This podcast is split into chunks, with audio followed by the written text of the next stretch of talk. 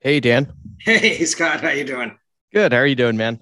Good. So, um, thanks. Thanks for meeting. This is uh, this is cool. Yeah, I after you contacted me after you make after you commented on that on that video, um, I checked out uh, a couple of. I haven't looked. I haven't actually watched all your videos yet, but I've kind of got them queued up.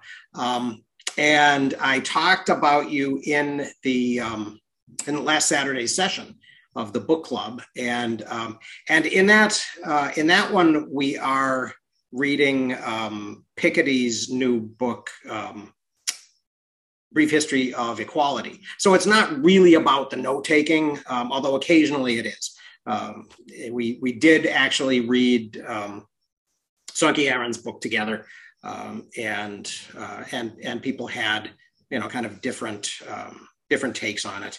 Um, yeah, yeah, absolutely. Yeah, I mean, the, you know that that book is, I think, you know, I've got issues with some of the the details and implementations because I've had to like reverse engineer Luhmann's actual, you know, mm-hmm. system and and do it the hard way and spend many many months and right. a lot of my time at doing that. Mm-hmm. However, on the the good news is I don't know, it's it seems like just a great introductory book. It's short, simple, and it's kind of like inspiring. So it gets people. It's kind of like the the the uh, I would say. well, maybe there's a better way of saying this, but like the gateway drug into the world of knowledge management, yeah. you know, knowledge development, note taking. Mm-hmm. It's um, you know, there's no diagrams, so it's a little vague, and a lot of people can misinterpret right. what he says. But you know, it gets people, I think, really it, it, introduces them to this this whole world of oh mm-hmm. i wonder if there's a way to like rethink how i'm actually consuming information right. ter- extracting it turning it into knowledge and developing it.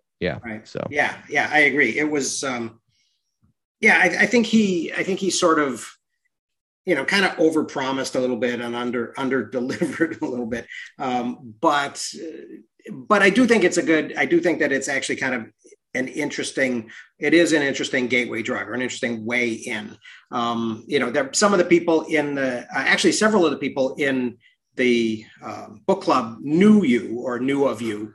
Um, i don't know that you know anybody any of them personally. Chris aldrich um, might be oh yeah. most, you know the most familiar to you. Yeah yeah. Um, and and he's yeah uh, that guy is uh, brilliant. If you want to know the the ins and outs and deep history of note taking note taking and even and beyond. commonplace books going back to the 15th yeah. century. Yeah and it was it's kind of interesting because the first book that we read together um, back last god it must have been last spring.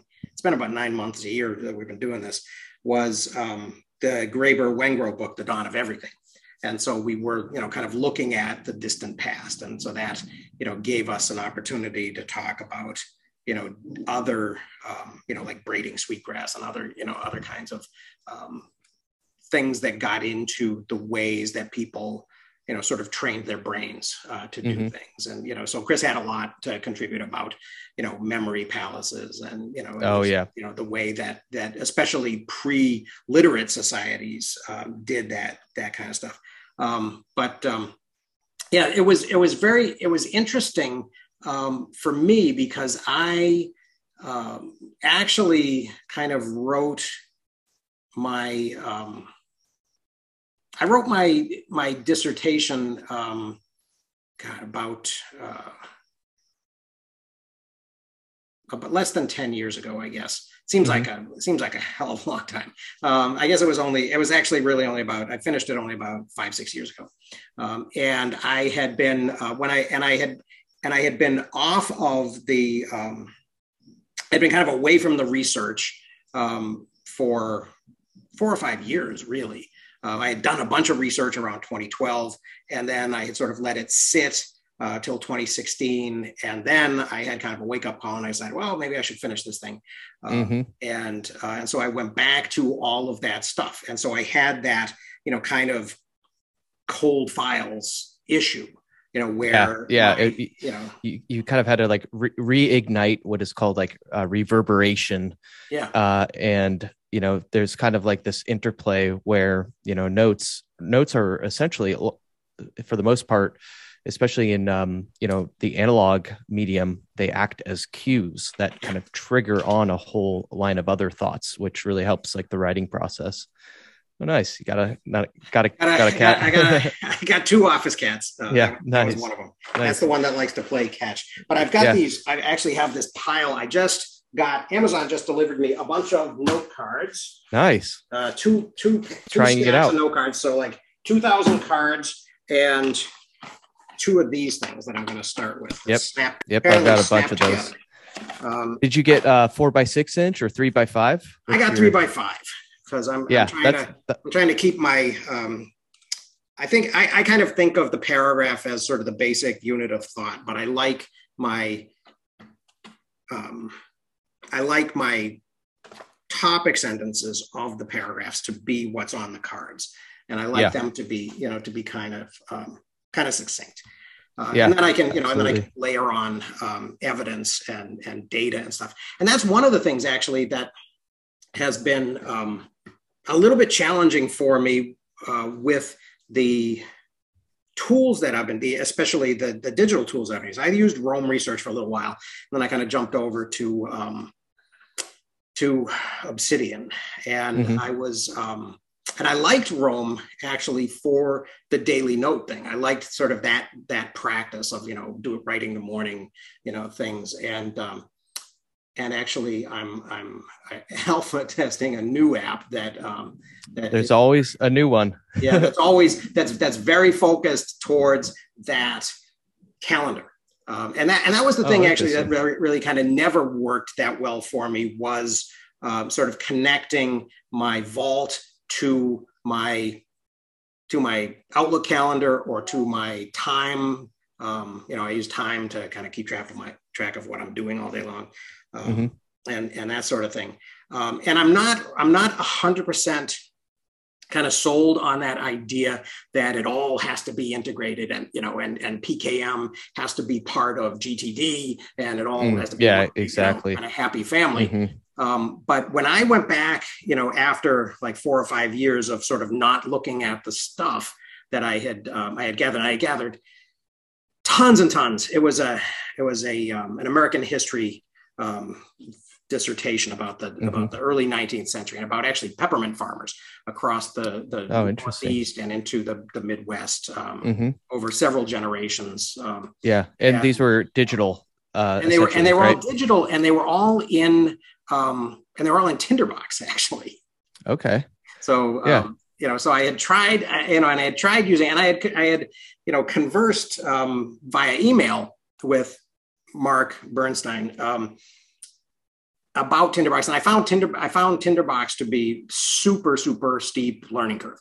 Um, and you know, and something that I never really kind of became a power user of. I did manage to get, you know, all of my primary sources. All I I, I read, you know, thousands of letters and you know and transcribed them and took the you know took the meat and put them in these notes.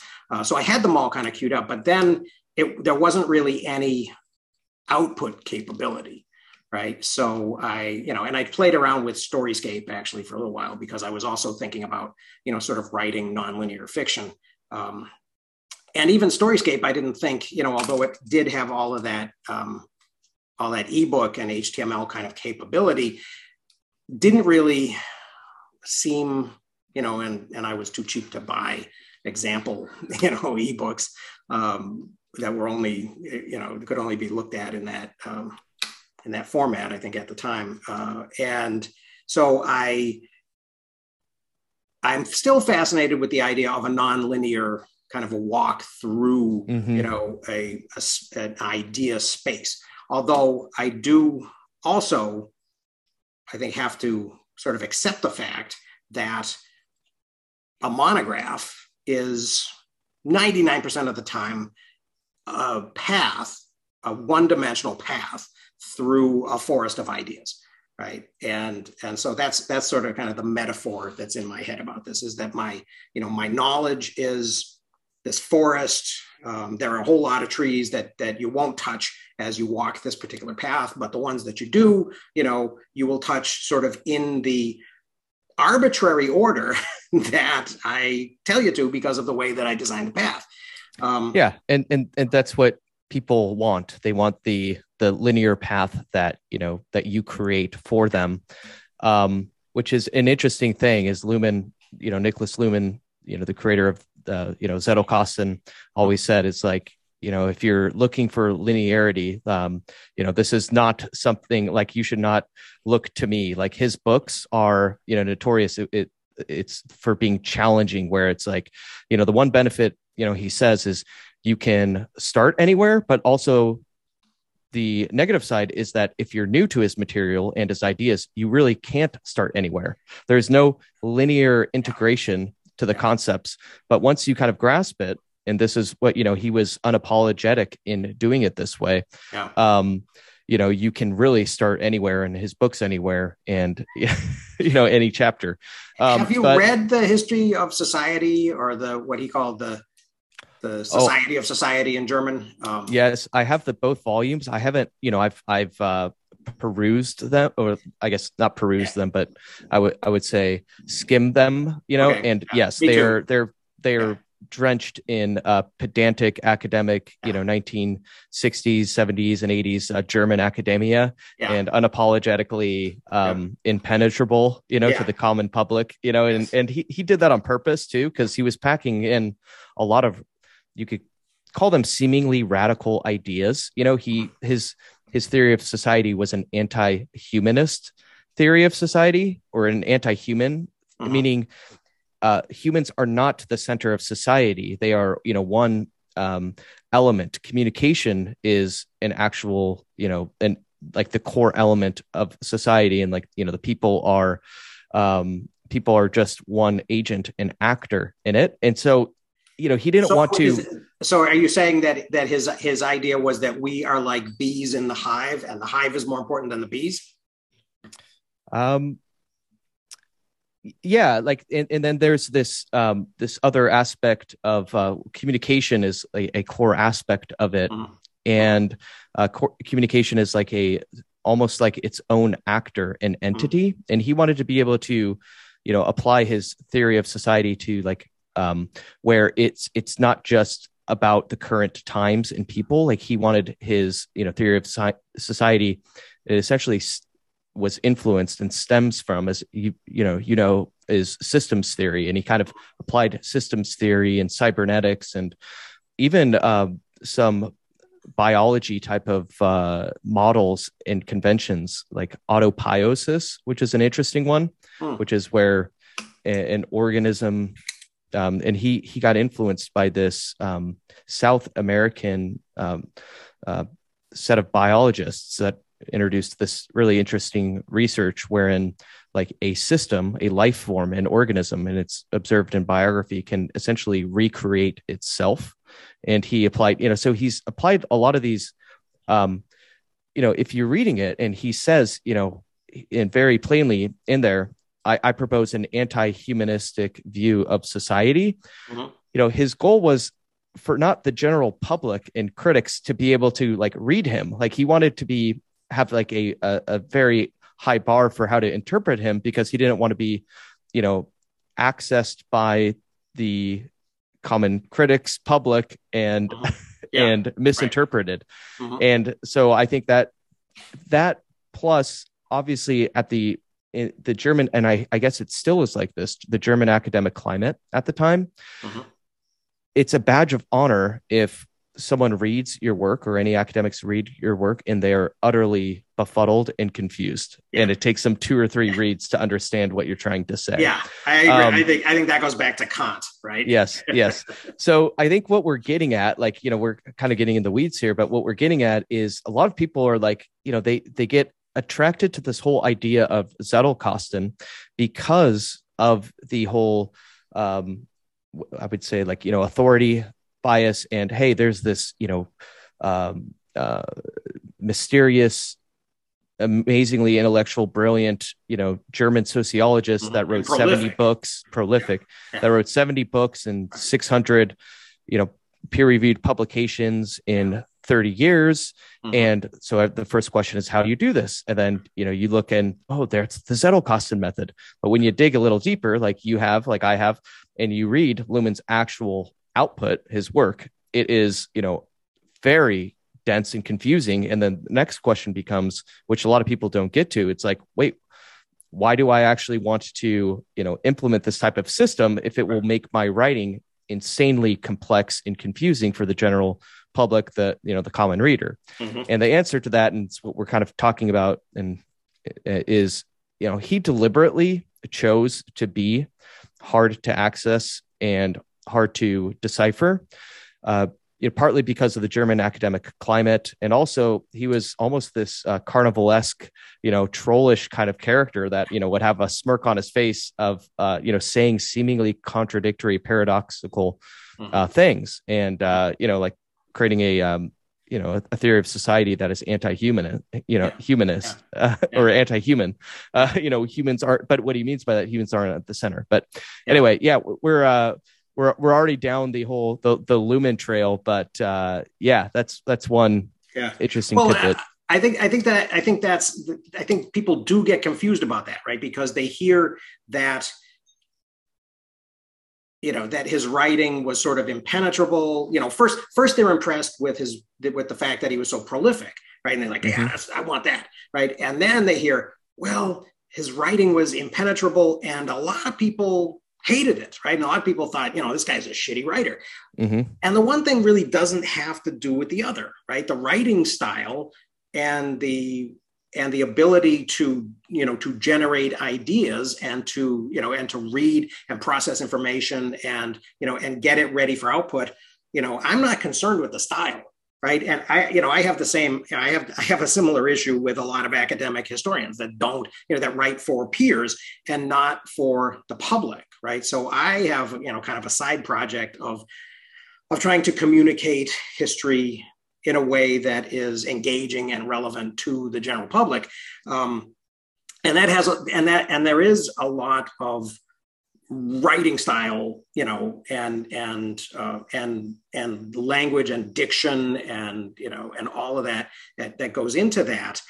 But that's a whole separate i mean that's that's a whole that's another project. So i don't i don't really worry that much about his about Luhmann style. I actually i i interlibrary loaned the books they came, you know, during the semester. I was very busy. I glanced at them and I had them on my shelf until they were due. And then I thought, should I re- should I renew them or should I just do it another time? And I decided to do it another time.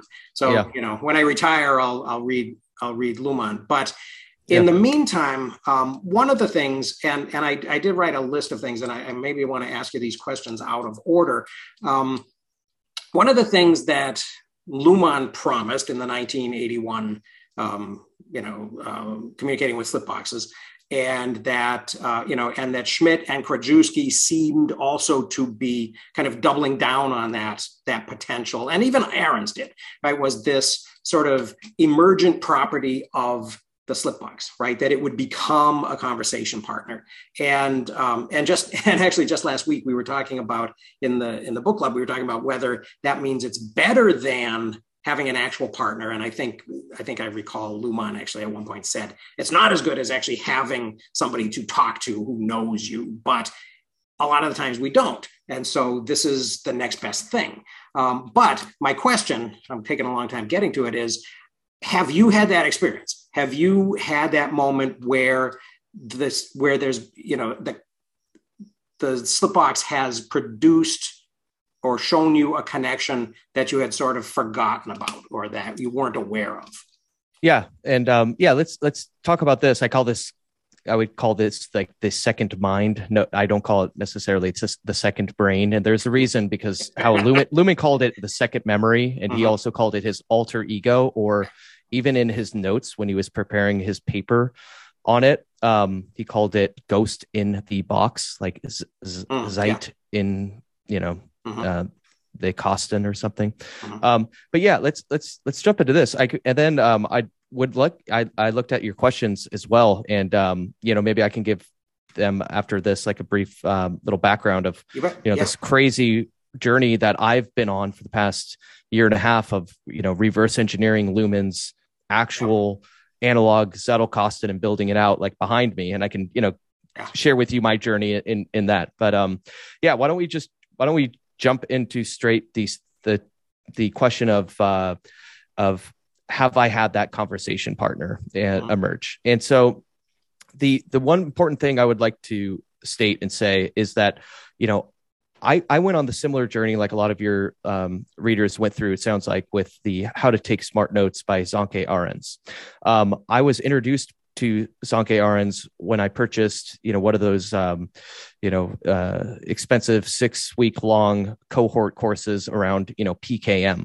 Uh-huh. And, you know, I got value out of that. But what the most, one of the most valuable things I got out of that was it turned me on to Sönke Ahrens's book, which I had heard about and Googled, you know, Zettelkasten even before that. And, uh-huh. you know, I, I got to, I landed on like Zettelkasten DE, you know, the, that website. And, you know, what I read was, oh, you know, the Zettelkasten was created by a German bureaucrat, you know, and workaholic named Nicholas Luhmann. And I'm like, I stopped there and I was like, okay, I don't really care about, you know, becoming a bureaucrat. That sounds, that's not in my life goals, in my vision, you know, um, at, at this point. And um, we'll talk about that there here in a second, but, you know, my, my uh, my vision was not to become a German bureaucrat sociologist, so I just forgot about it. Yeah. But then I then I came across you know the how to take smart notes, and I read that in maybe three or four days, and.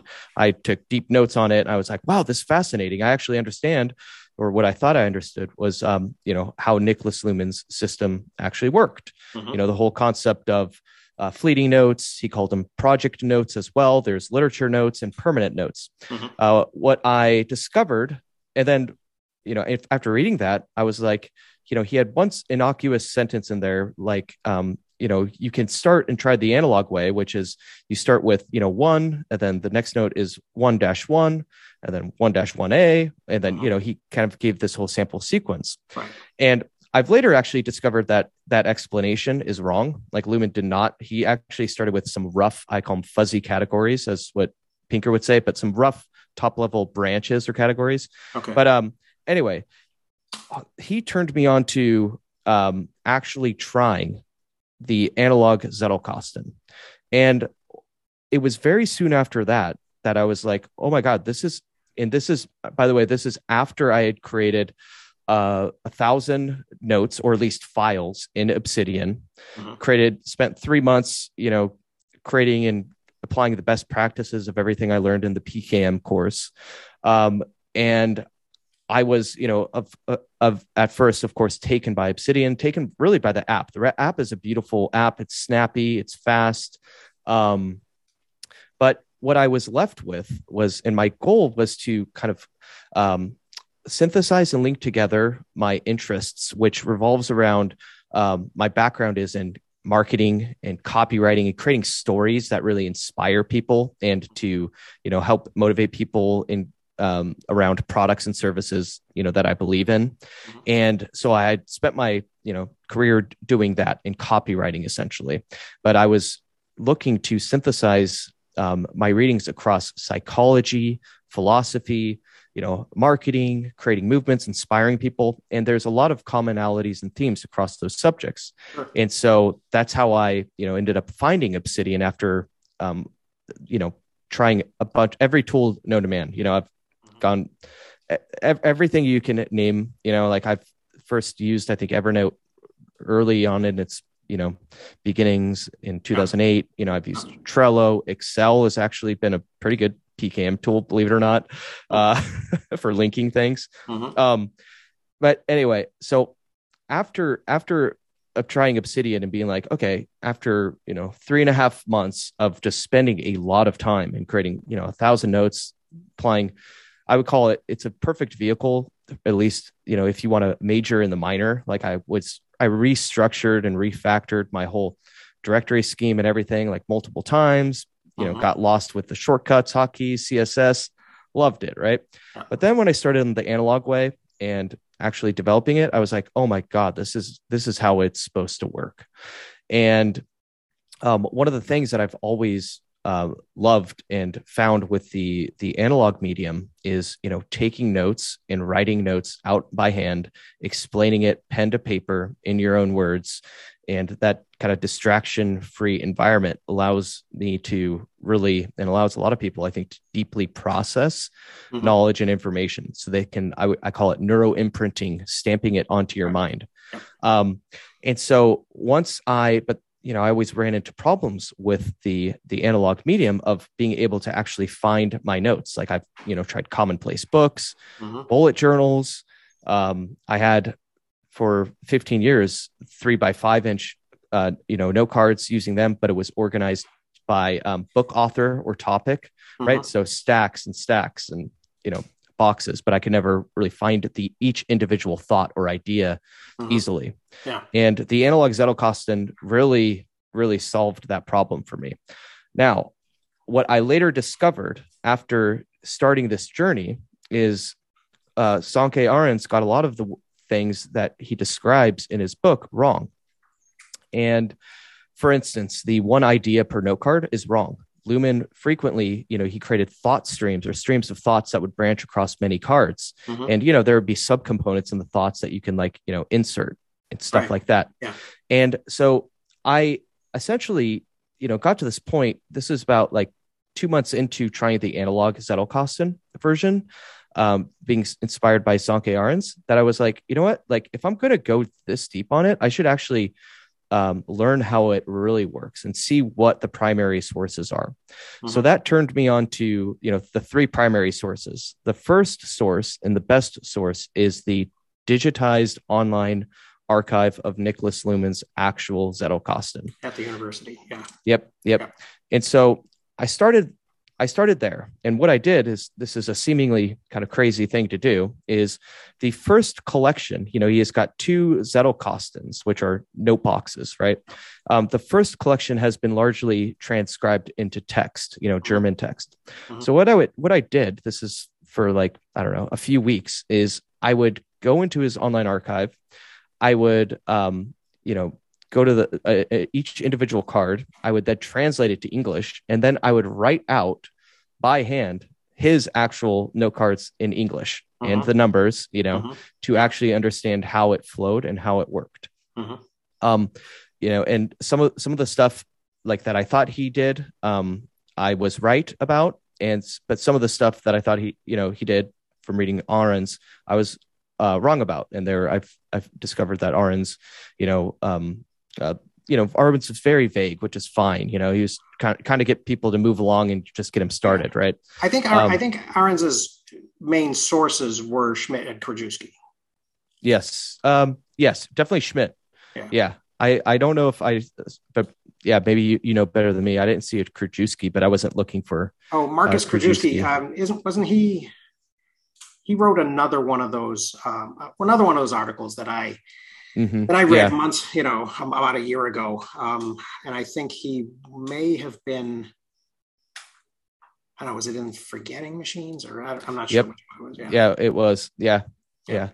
Um, yeah, that that was a that was a good. I I discovered that much later on, um, mm and yeah. actually that's kind of how I think how I found you is I like searched Krajewski, you know, oh, and I found yeah. your video. I was like, oh, this is like, you know, very niche, but this is awesome. I had just read it and it's yeah. it's it's enjoyable to after you go deep on something and read it to like, you know, hear someone else talking about it and summarizing mm-hmm. it. And your video yeah. was just awesome. You know, Thank you. it's like some people well, yeah, and and and one of the things that uh, that I think is really brilliant about what you're doing is that you actually went to the Luhmann archive and you're actually, you know, and you and you actually didn't take anybody's word for it, but but did it did it yourself and experienced it yourself.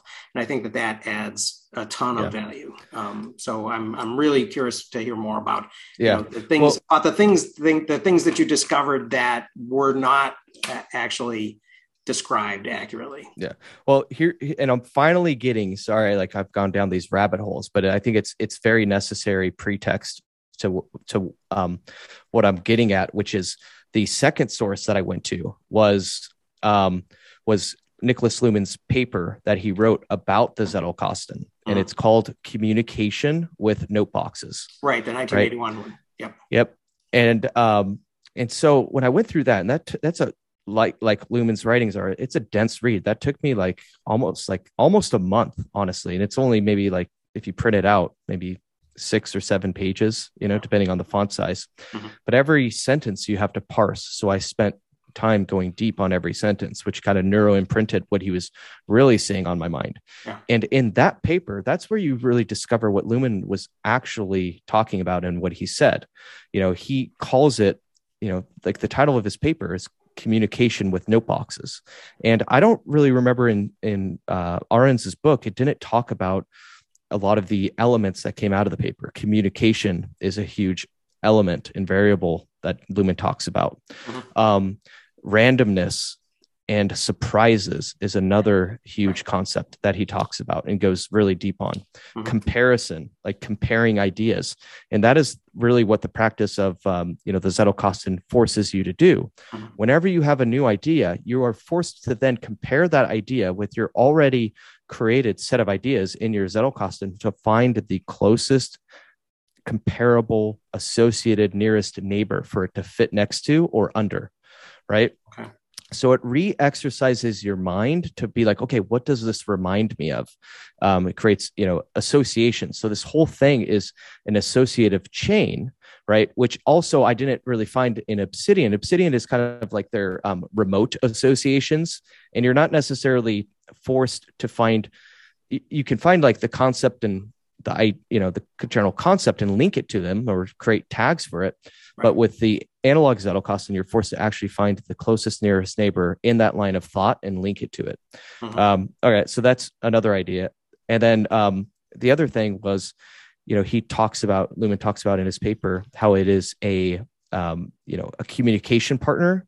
It is his second memory who he can communicate with, and it is his alter ego and um, that's one of the things in if you browse his notes when he was preparing that paper and talking about what the Zettelkasten was, he talks about how he doesn't have enough. Uh, res- there's not enough uh, of a research budget or academic funding for him to have an assistant so you know the thing that he always relied upon was he's like i don't need an assistant you know employees are too expensive right. i'm just going to use my zettelkasten as my right. communication partner right. theory theory of everything time 30 years budget zero yep so the the the question is is have i experienced this? And i call it i, I went deep into Luhmann's word that he used to describe this alter ego and second mind and ghost in the box. And i mm-hmm. i call it i call it the second mind. And um you know it's it's not like a a second brain is kind of like the um, the, the convention used by uh, you know building a second brain Forte and that's more getting things done productivity. And this is not a second brain. This is actually a second mind. It is your second self your past self um, who you essentially can uh, communicate with and have like this uh, it's it's an internal dialog mm-hmm. so when you're going through your notes written in your own handwriting um, seeing you know different types of even I've got like note cards, note card sizes. I've even got like three by five inch cards that are like lime green that I remember using in you know when I was in college. This is back like you know 10, 15 years ago, right?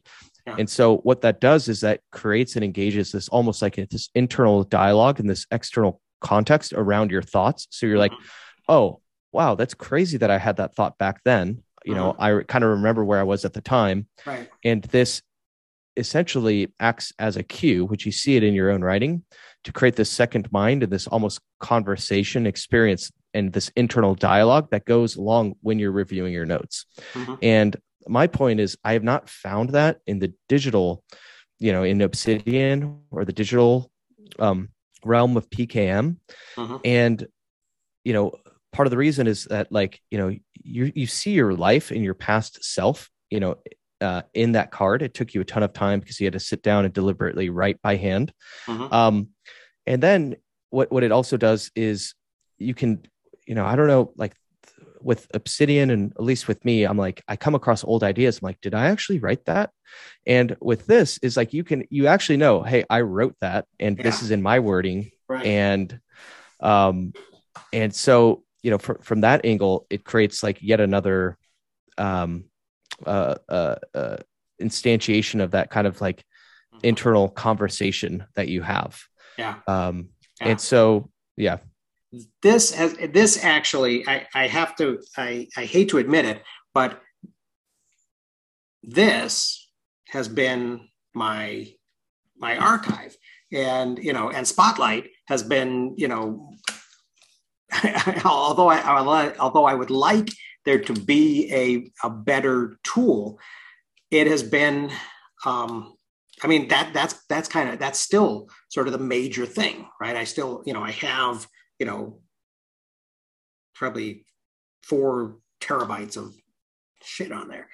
And you know, and so, you know, and I have been, you know, I've been putting things into the yeah, I mean, right. And generally, you know, it's kind of weird because, you know, like I, I did, I said, I sort of claimed that I think the the paragraph is is sort of the basic unit of thought. That doesn't tend to be the way I write.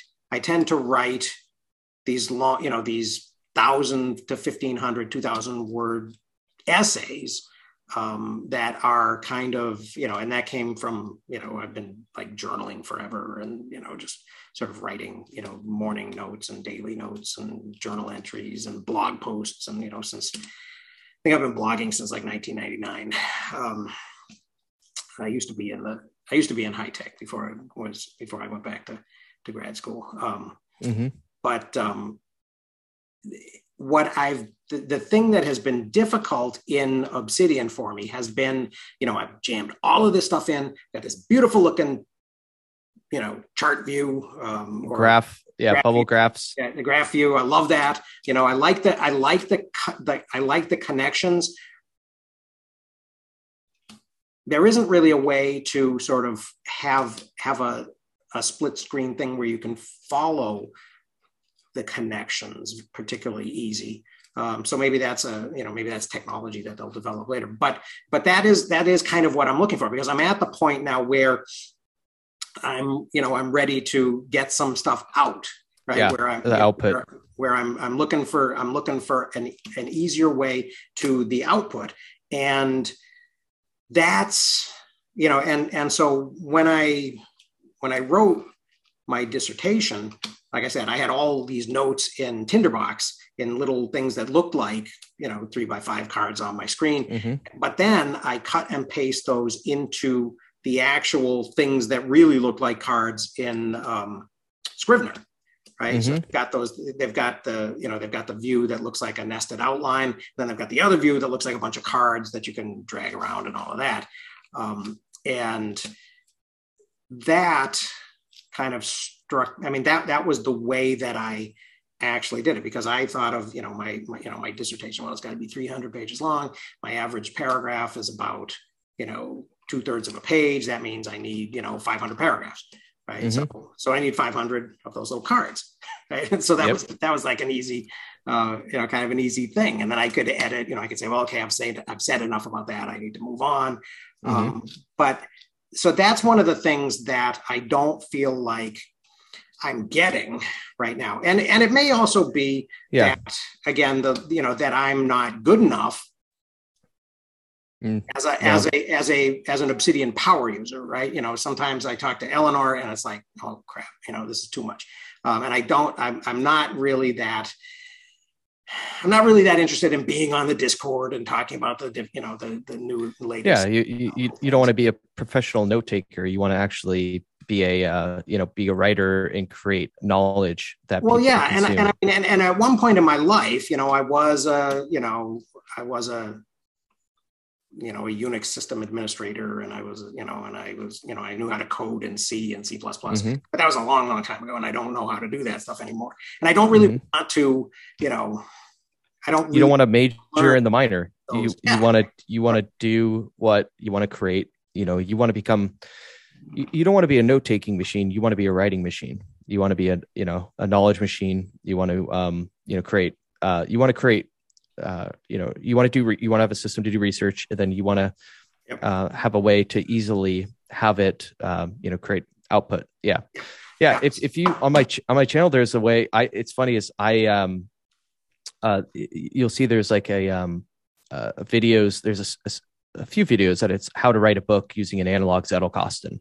Mm-hmm. And for a long time, so um, I so to, to backtrack, I've been working on a book explaining this and going into like the deep theoretical knowledge and basically a book on uh, creating an analog Zettelkasten. I created uh, the term and I started calling it an antinet because I thought that sounded cooler than continuing to call it an analog Zettelkasten. Okay. And an antinet then has you know developed its own acronym. Um, the ANTI, you know, is analog numeric alpha card addresses. You know, there's like the starting with the numbers and then ending in an alpha character. Yeah. And then tree, because each one branches down a tree index. And it's a network of that. But it's also, you know, a double entendre jab at the uh, you know, the the the overly digital world in the internet internet. So it sounds like anti-internet, right? A little it bit does, too. So. I was wondering about that. I was wondering, you Yeah. know, how, how anti the you know the network are, and and and are there some network effects, you know, that you you know that you are taking advantage of, and you know, and are there some things that uh, because I'm not, you know, I'm I'm I'm not feeling like I'm a member of, you know, and and and to their credit, Obsidian didn't, you know, go quite as cultish as Roam did.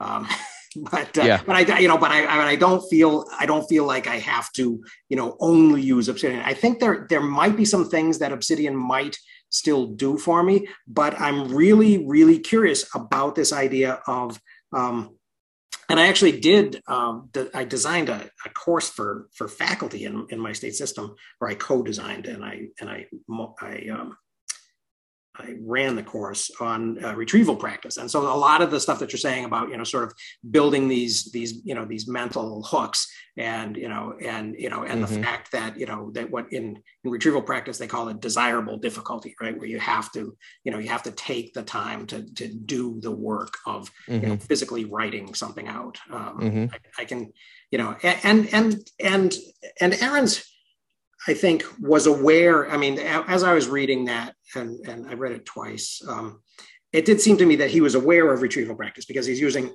excuse me a lot of that terminology you know in Yeah. kind of a way that seemed very familiar to me but um but it didn't yeah but but it did it did also seem to be you know kind of missing that output end right that he, he Mhm. sort of waved his hands at some you know at some things and sort of and sort of doubled down on some of the you know some of the promises and the claims that that luhmann and schmidt had made about you know how these insights you know how the how the slip box becomes greater than the sum of the parts and how these insights are kind of formed um, where i'm actually going with it right now this month is I have I actually have a writing handbook that um, that my my father, uh, who was an English teacher when I was a kid, and then he became a, a lecturer at um, UC Davis, and um, and he was a lecturer, not a um, you know he got his PhD there, but then in comp lit, and then he stayed, and you know he didn't go the tenure track, so he taught all of the um, all the survey courses. And that you know all of the you know the the ancients the you know the medievals the moderns you know all of the canonical literature and that was kind of really what he he liked to do. But he wrote this you know this writing handbook because the students didn't know how to write.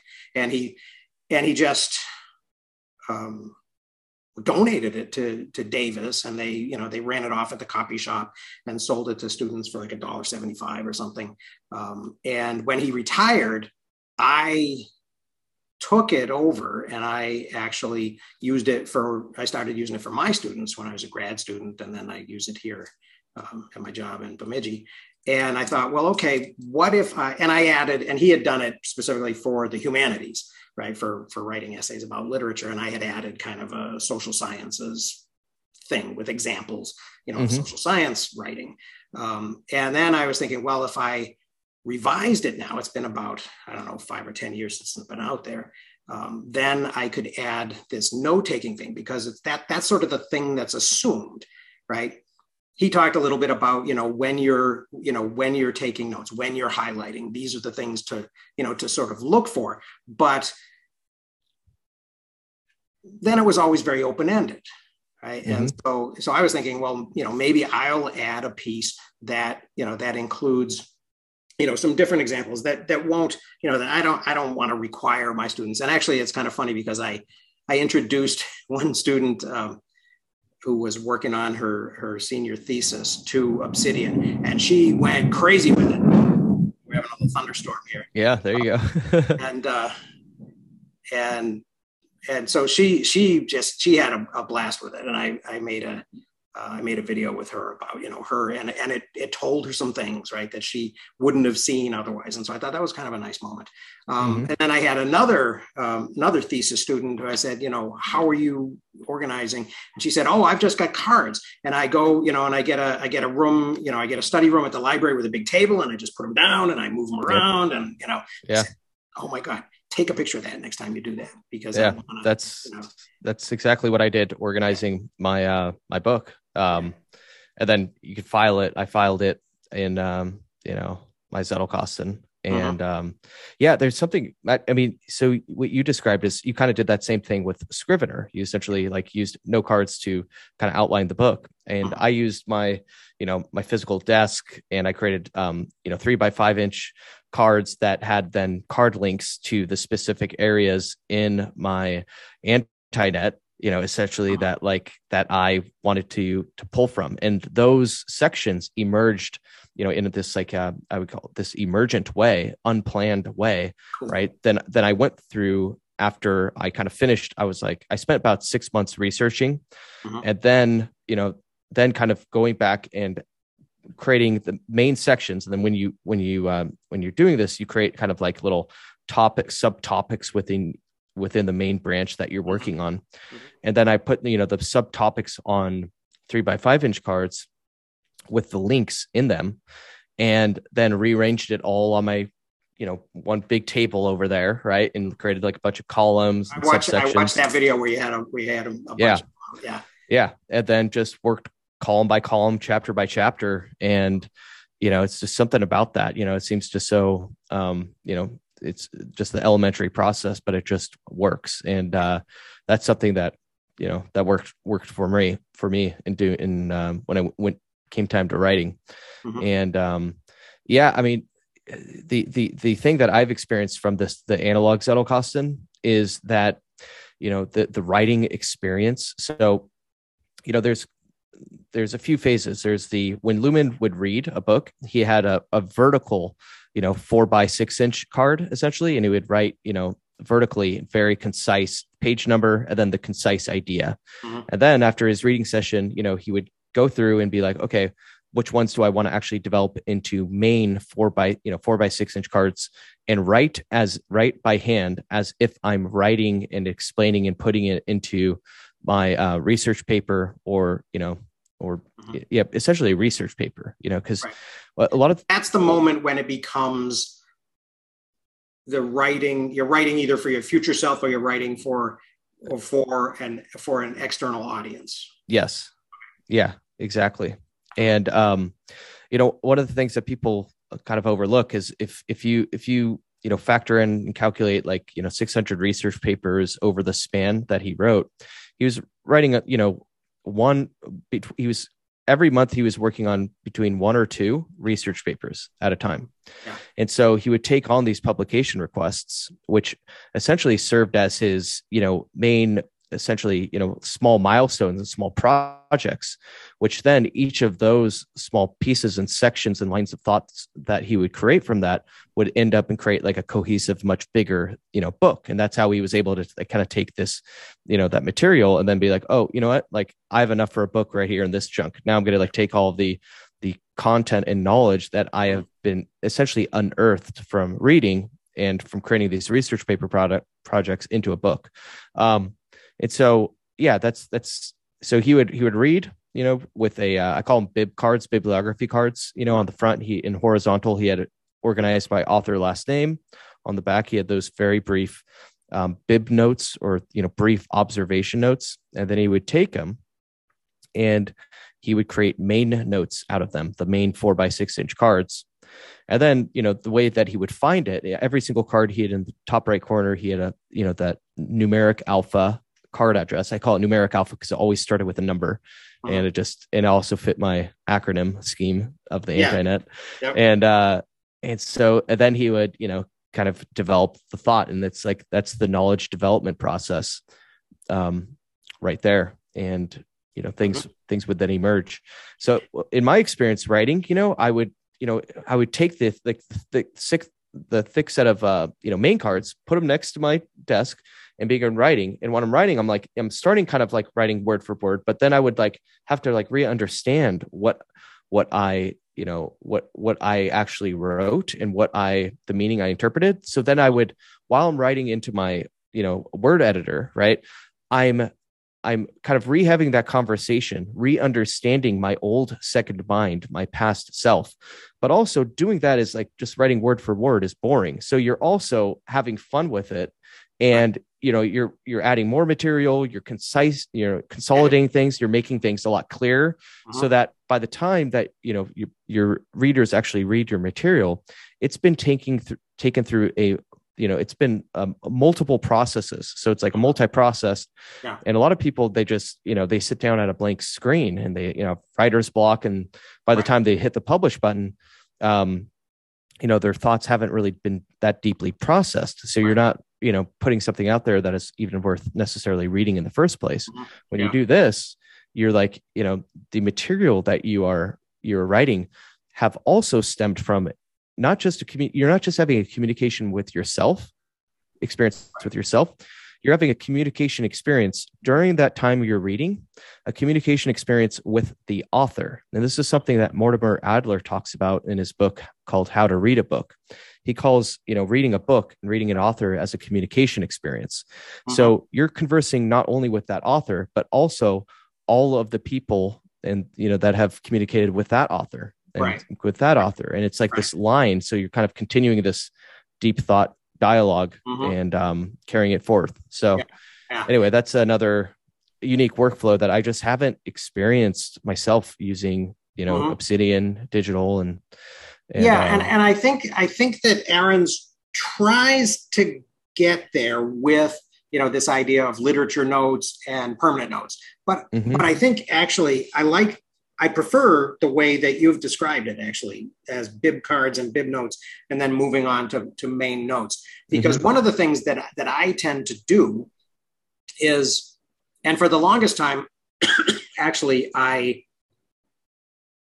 resisted using any type of automation you know and then finally i relented and i let readwise sweep my highlights into obsidian. And then you know and i put and they go in a separate folder. And then i would you know i would kind of process those. So i've got all you know i would have all of these notes from you know something like um, fooled by randomness right? Mm-hmm. and you know and you know it, or even or even worse you know anti-fragile right? Where you know where where he's going you know he's drawing from and it's like oh yeah i, I remember that from um, from uh, what's his name? Uh, Kahneman because right? he's oh yeah yeah. you know because he's channeling Kahneman. And so uh, so I you know so I would notice these things. Um, I think the problem I think actually the thing I think that was probably a, what I should say is I think that was probably a mistake doing the the sweep because then I had too much, right? And then I've got this really long yep, over selection.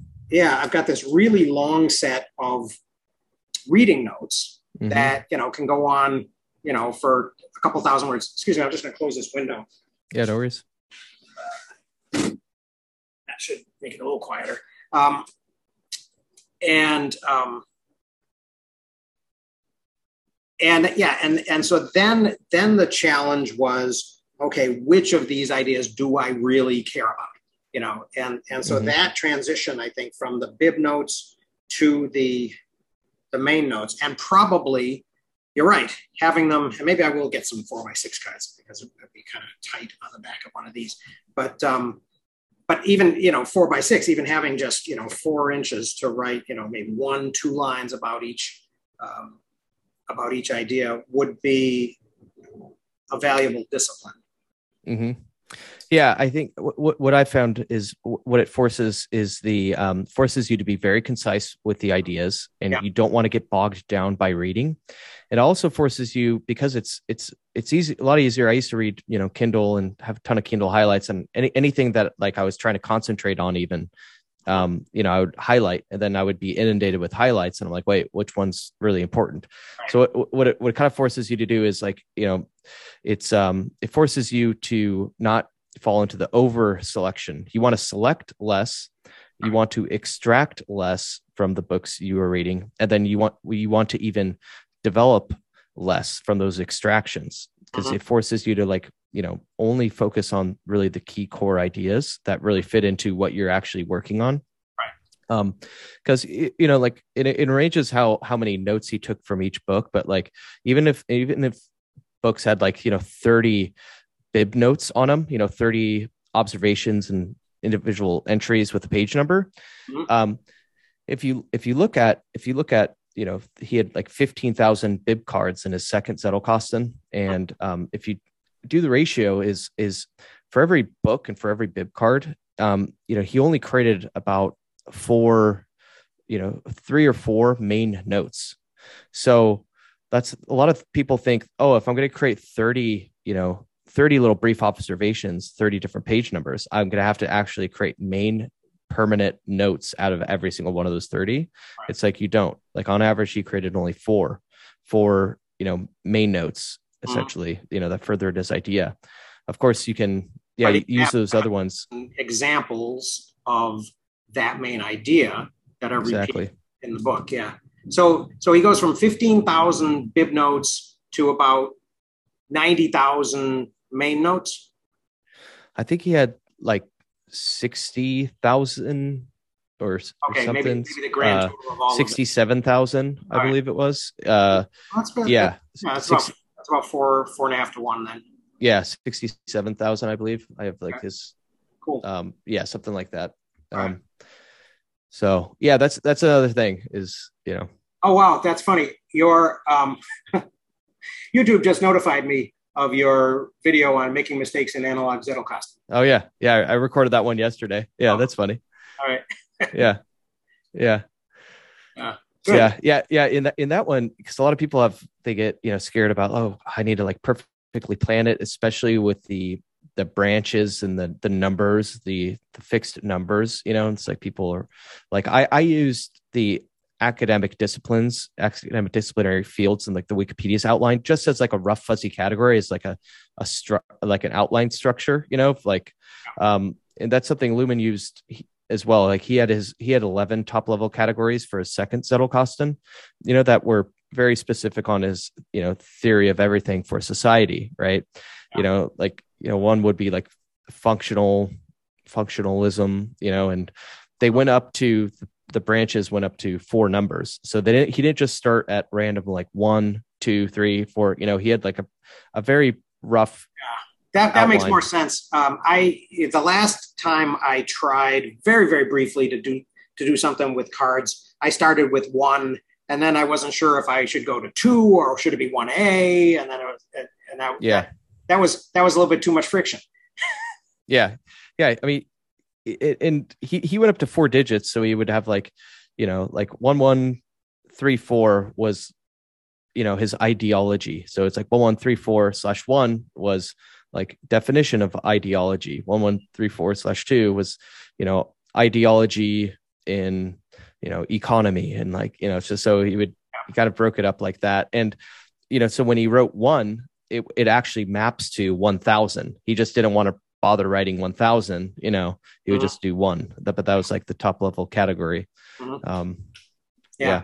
So yeah, and and it does seem like the uh, and I and I think I noticed it in one of your videos, the two kind of index cards. One of the one of the things you know, one of the um, kind of perennial conversations that we've been having in this book club when we do talk about um, about Obsidian and and um, and note taking uh, systems is that idea of you know top down or bottom up um, you know map content you know or is that too you know is that too notiony? Is that too prearranged you know? You gotta have a folder for everything before you even know what you're going to put in it kind of thing. Yeah um yeah those are kind of like the, the the the buzzwords that i would say make more sense in the digital realm. And you know like yeah that that whole school of thought and conventions like the map of content Yeah. and, and all of that. Um and i'm, I'm trying to like explain it within like the analog realm of uh kind of how that that works. And you know it's essentially like uh, think of like the you know the the main box the set of box the cards as like your own tree. Think of it like as your own tree of knowledge you know that kind of going back. That's like one of the the oldest metaphors that i think people keep going back to. Like i think even aristotle you know went back to is like you know mapping knowledge and using a metaphor as like a tree tree structure. So think of like the the you know your main box as your tree of knowledge. Each individual leaf on your tree is a note card. Mm-hmm. and you know each individual uh, position of each leaf has like you know its own uh, address right? And it's not like it's a hierarchy you know like the leaf on like the top branch isn't more important than the leaf on the bottom branch it's just the location it's the coordinates that that's what the numeric alpha card addresses are it's just the coordinates the latitude longitude of the location of where it's at on the tree right? So you can kind of know and be like, oh, I'm gonna, you know, go up to the top. The top branch I know is like the so, you know, social sciences branch and you know, history branch, and I'm gonna continue to follow along. And I can kind of continue to move along the number of sequences to kind of find things.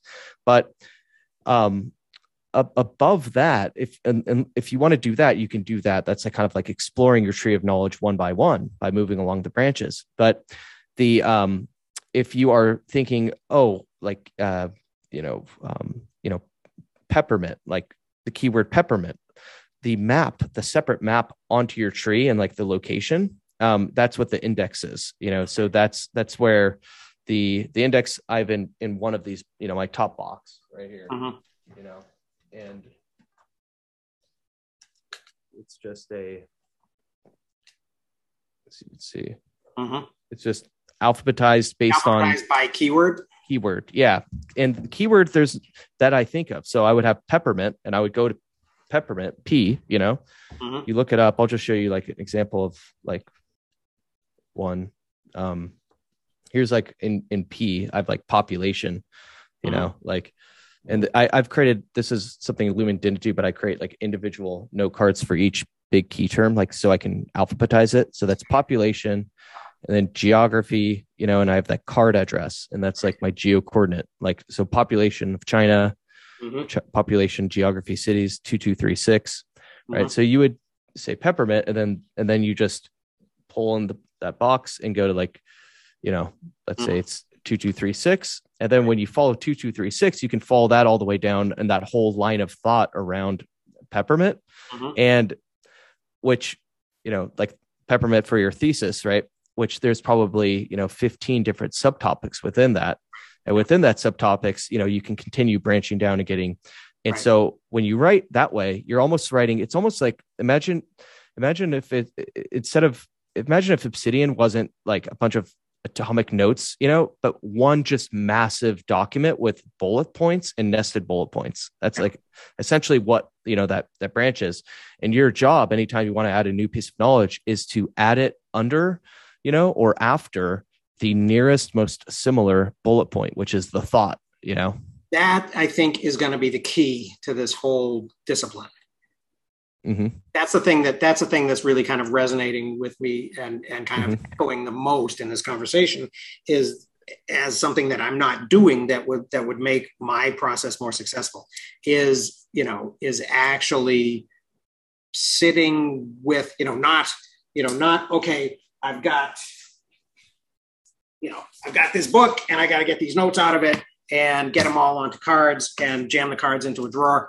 Um, but rather that, you know, I want to sit with this, you know, when it gets, when it goes from the, the bib note to being a main note, then I have to actually ask myself, what's the closest connection in that's in the box already?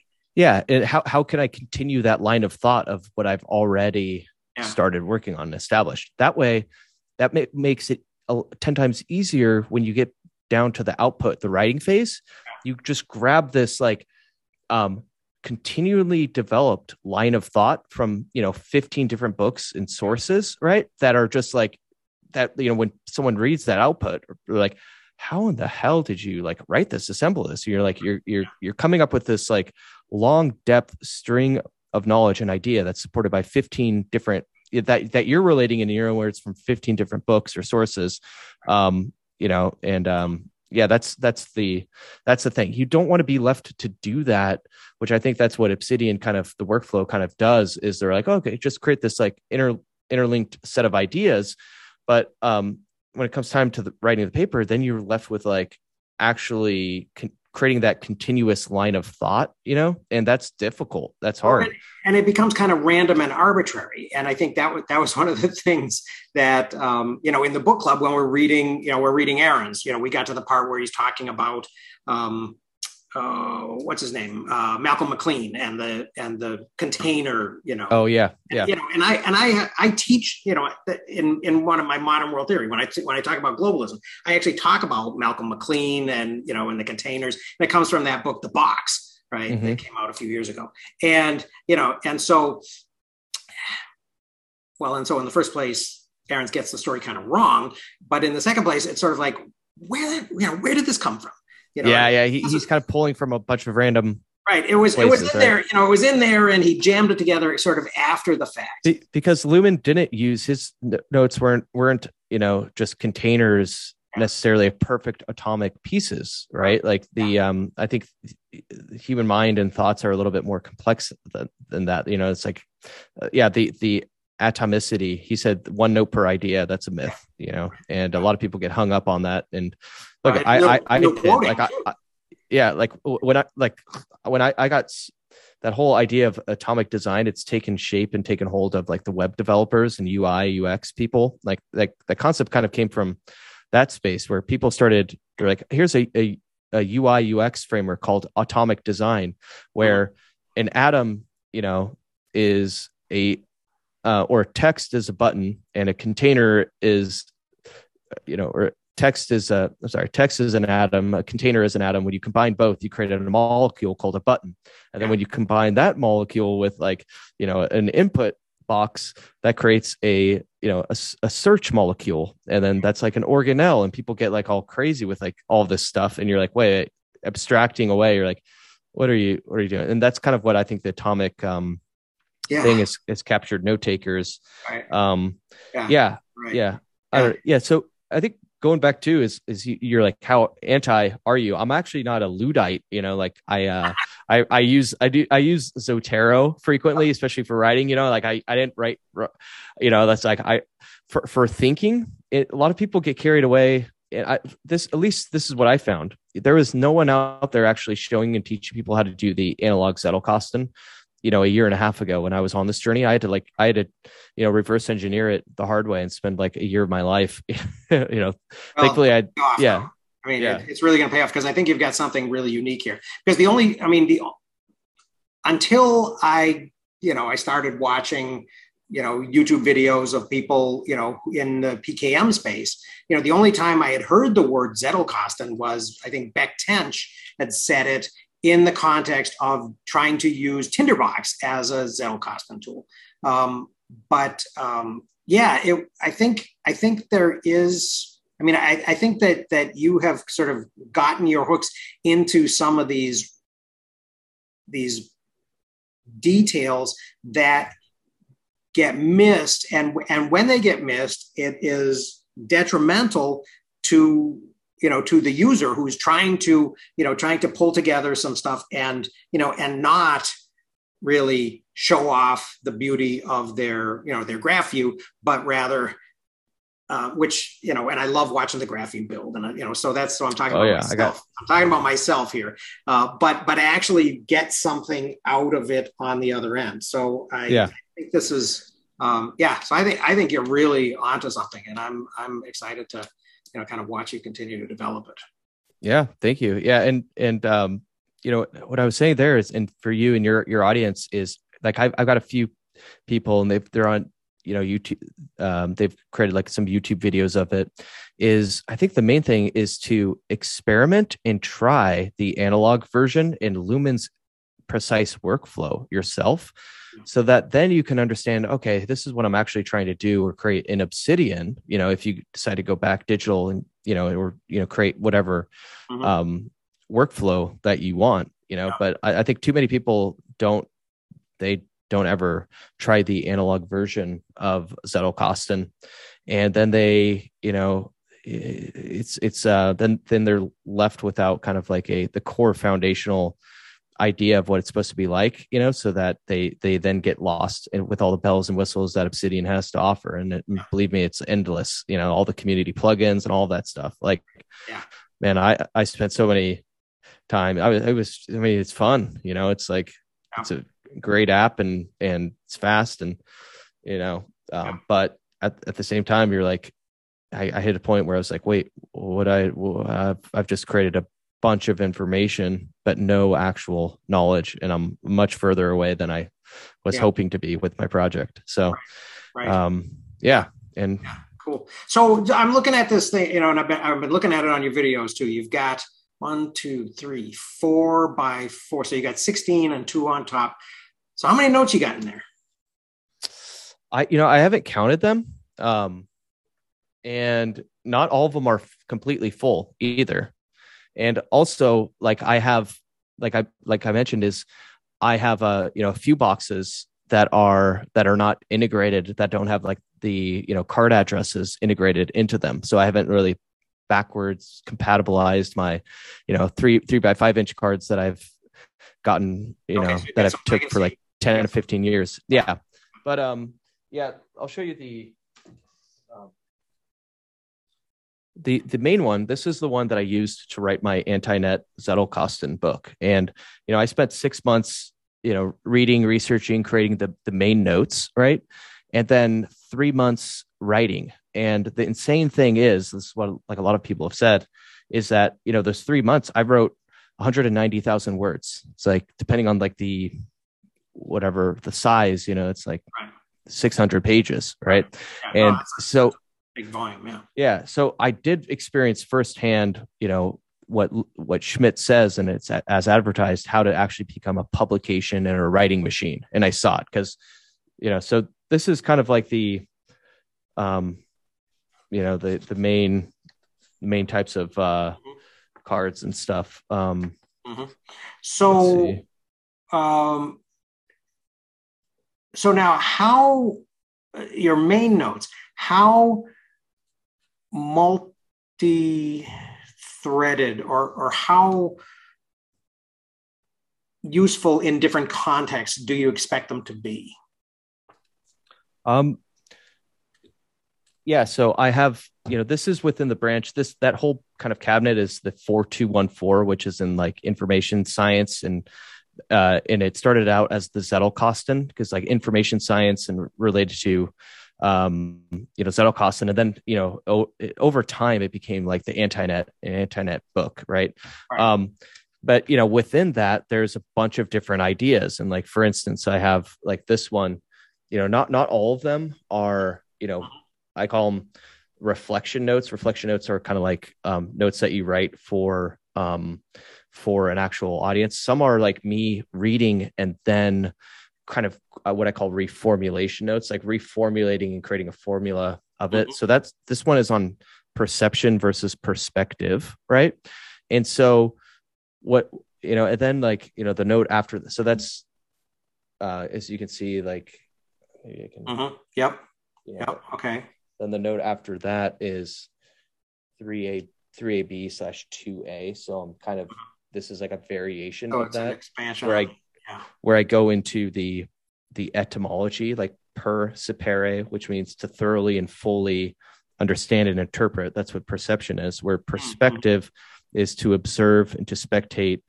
And, you know, then, you know, so I'm going into this stuff. And so here's where I'm going with this example, right? I just this I just randomly pulled this out of this this Uh-huh. section, right? And then here's here's me actually thinking through it more by creating a diagram. You can see there's like Uh-huh. some whiteout of Yeah.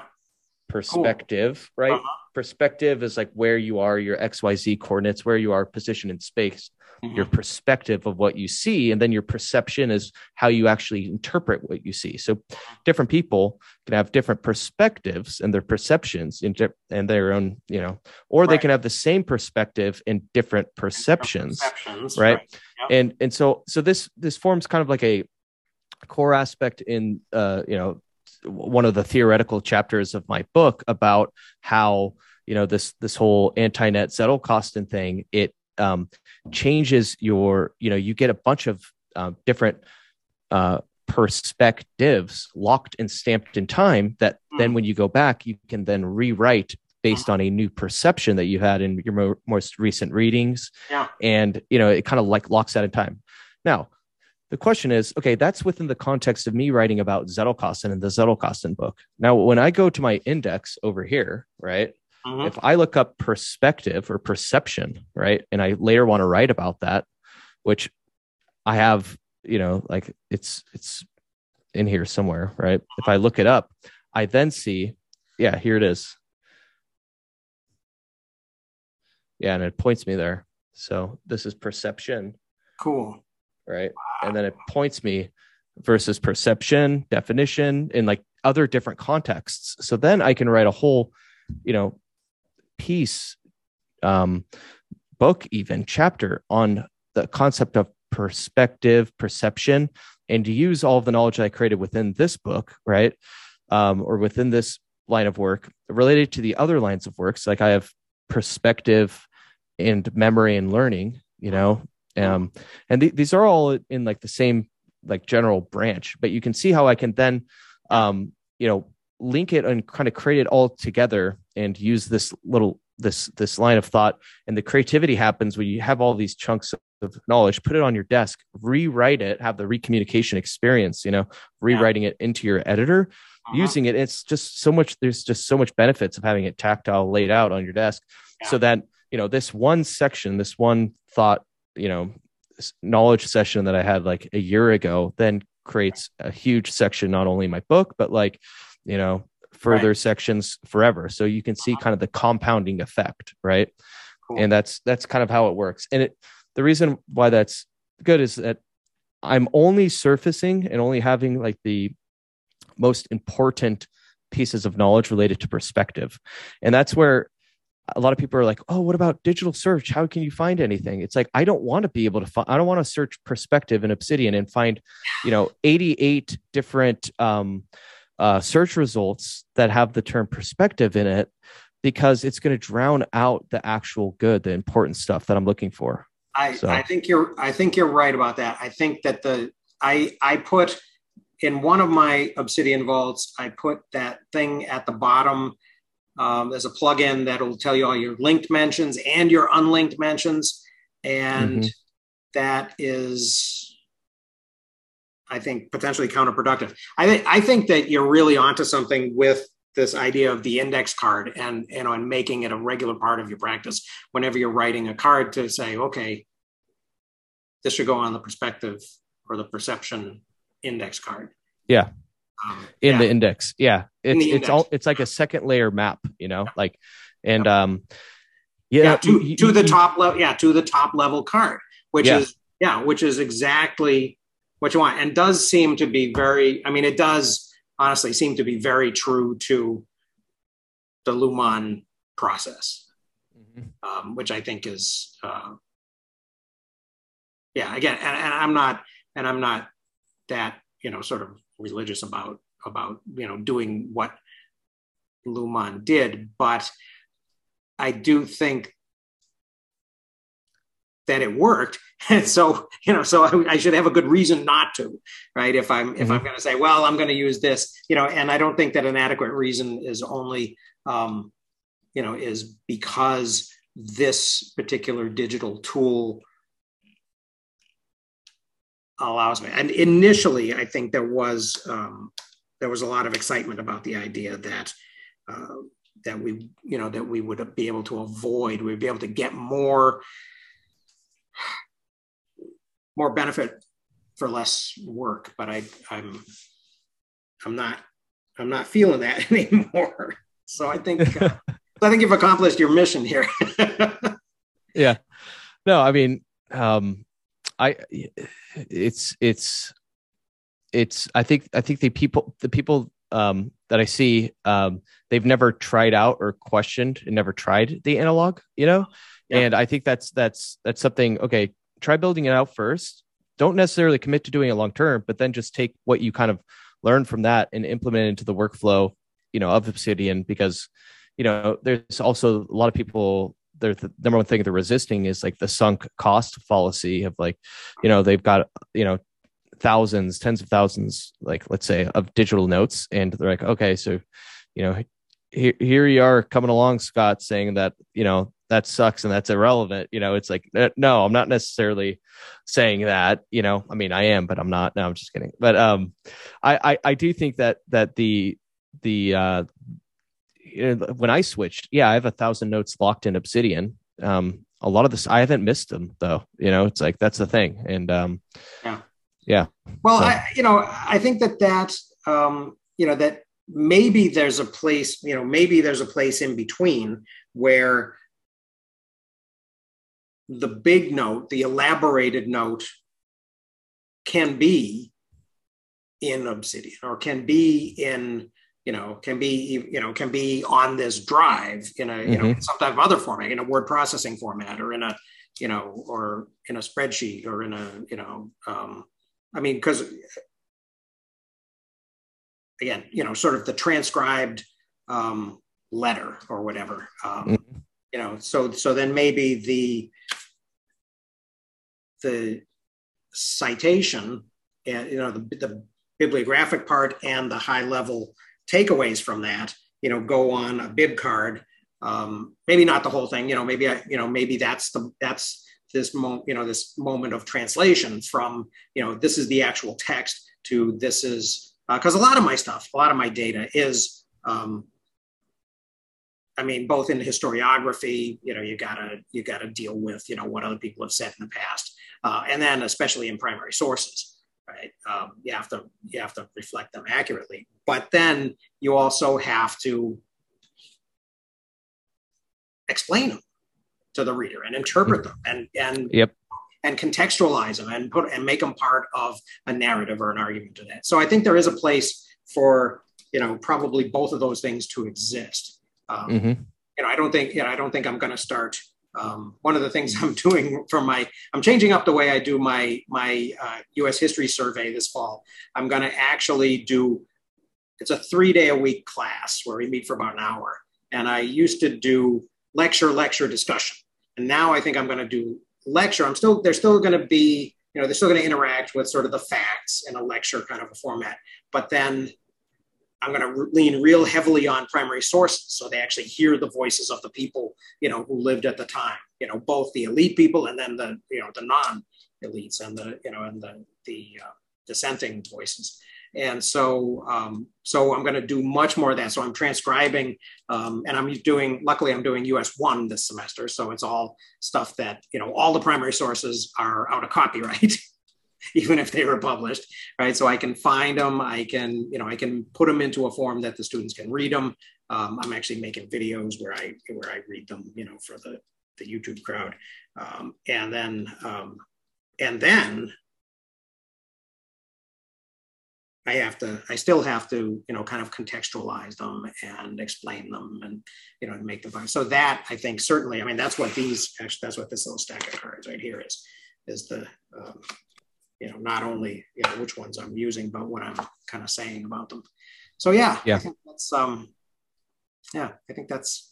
I think I'm going to try this out, and you know, and I don't, I don't want to take, I don't want to take too much more of your time today, but I would like to, you know, kind of maybe try this out for a while, and then you know, kind of connect back with you, and um, you know, and I'll be, and I'll continue watching, you know, what you're doing as as YouTube. Yeah, sounds good. Yeah. There's the um, I think the anatomy of the Zettel anti-net Zettelkasten is a good video that gives you an overview. Um, I have the uh, the like Hitchhiker's Guide to the Anti-Net Zettelkasten on my um, my Twitter profile, okay. and you know the first half of that is uh, kind of the theory and the prep and like mindset stuff. So mm-hmm. you don't, I mean, and I, I've uh, it's it's a lot, you know, at the first half. So don't get hung too hung up on the first half, right? But halfway through, I have the okay, take out your take out the note card, write this down on it, and just follow those steps, and you'll have it. You know, there's essentially three main boxes. There's the index box, you know, the main box, which are those main notes, and then the bib box, which are the bibliography notes. And um, and yeah, you know, the whole process starts with the bib bib cards, and then extracting that, creating main cards, and then you know uh, creating the index term to point to the that main card, that card address, and um, yeah, that's how it works. You know, um, don't want to get you don't want to get index fatigue early on. You don't want to create an index entry for every single card uh, because it's going to just take way too long. But like the main kind of subtopics, you know, in that uh-huh. branch, you uh-huh. um, yeah, yeah. Well, and, and actually, maybe you know, maybe in a few weeks, once I've got some, you know, we can meet again because then um, the the other thing that I what I would like to explore with you a little bit is the review process, right? Mm-hmm. And, you know, and, and, I'll look for I'll look for you know for videos on your on your um, your channel as well about that. But what that's another thing, yeah.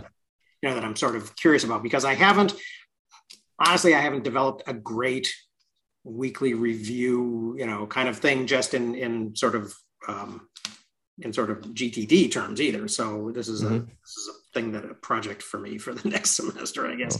But yeah. you know, but that that you know that process, you know, seeing how you do that and sort of, um, I mean, do you have an inbox of these things, or you just uh, you kind of just you just nope, in nope. real time so, and they go here, right in.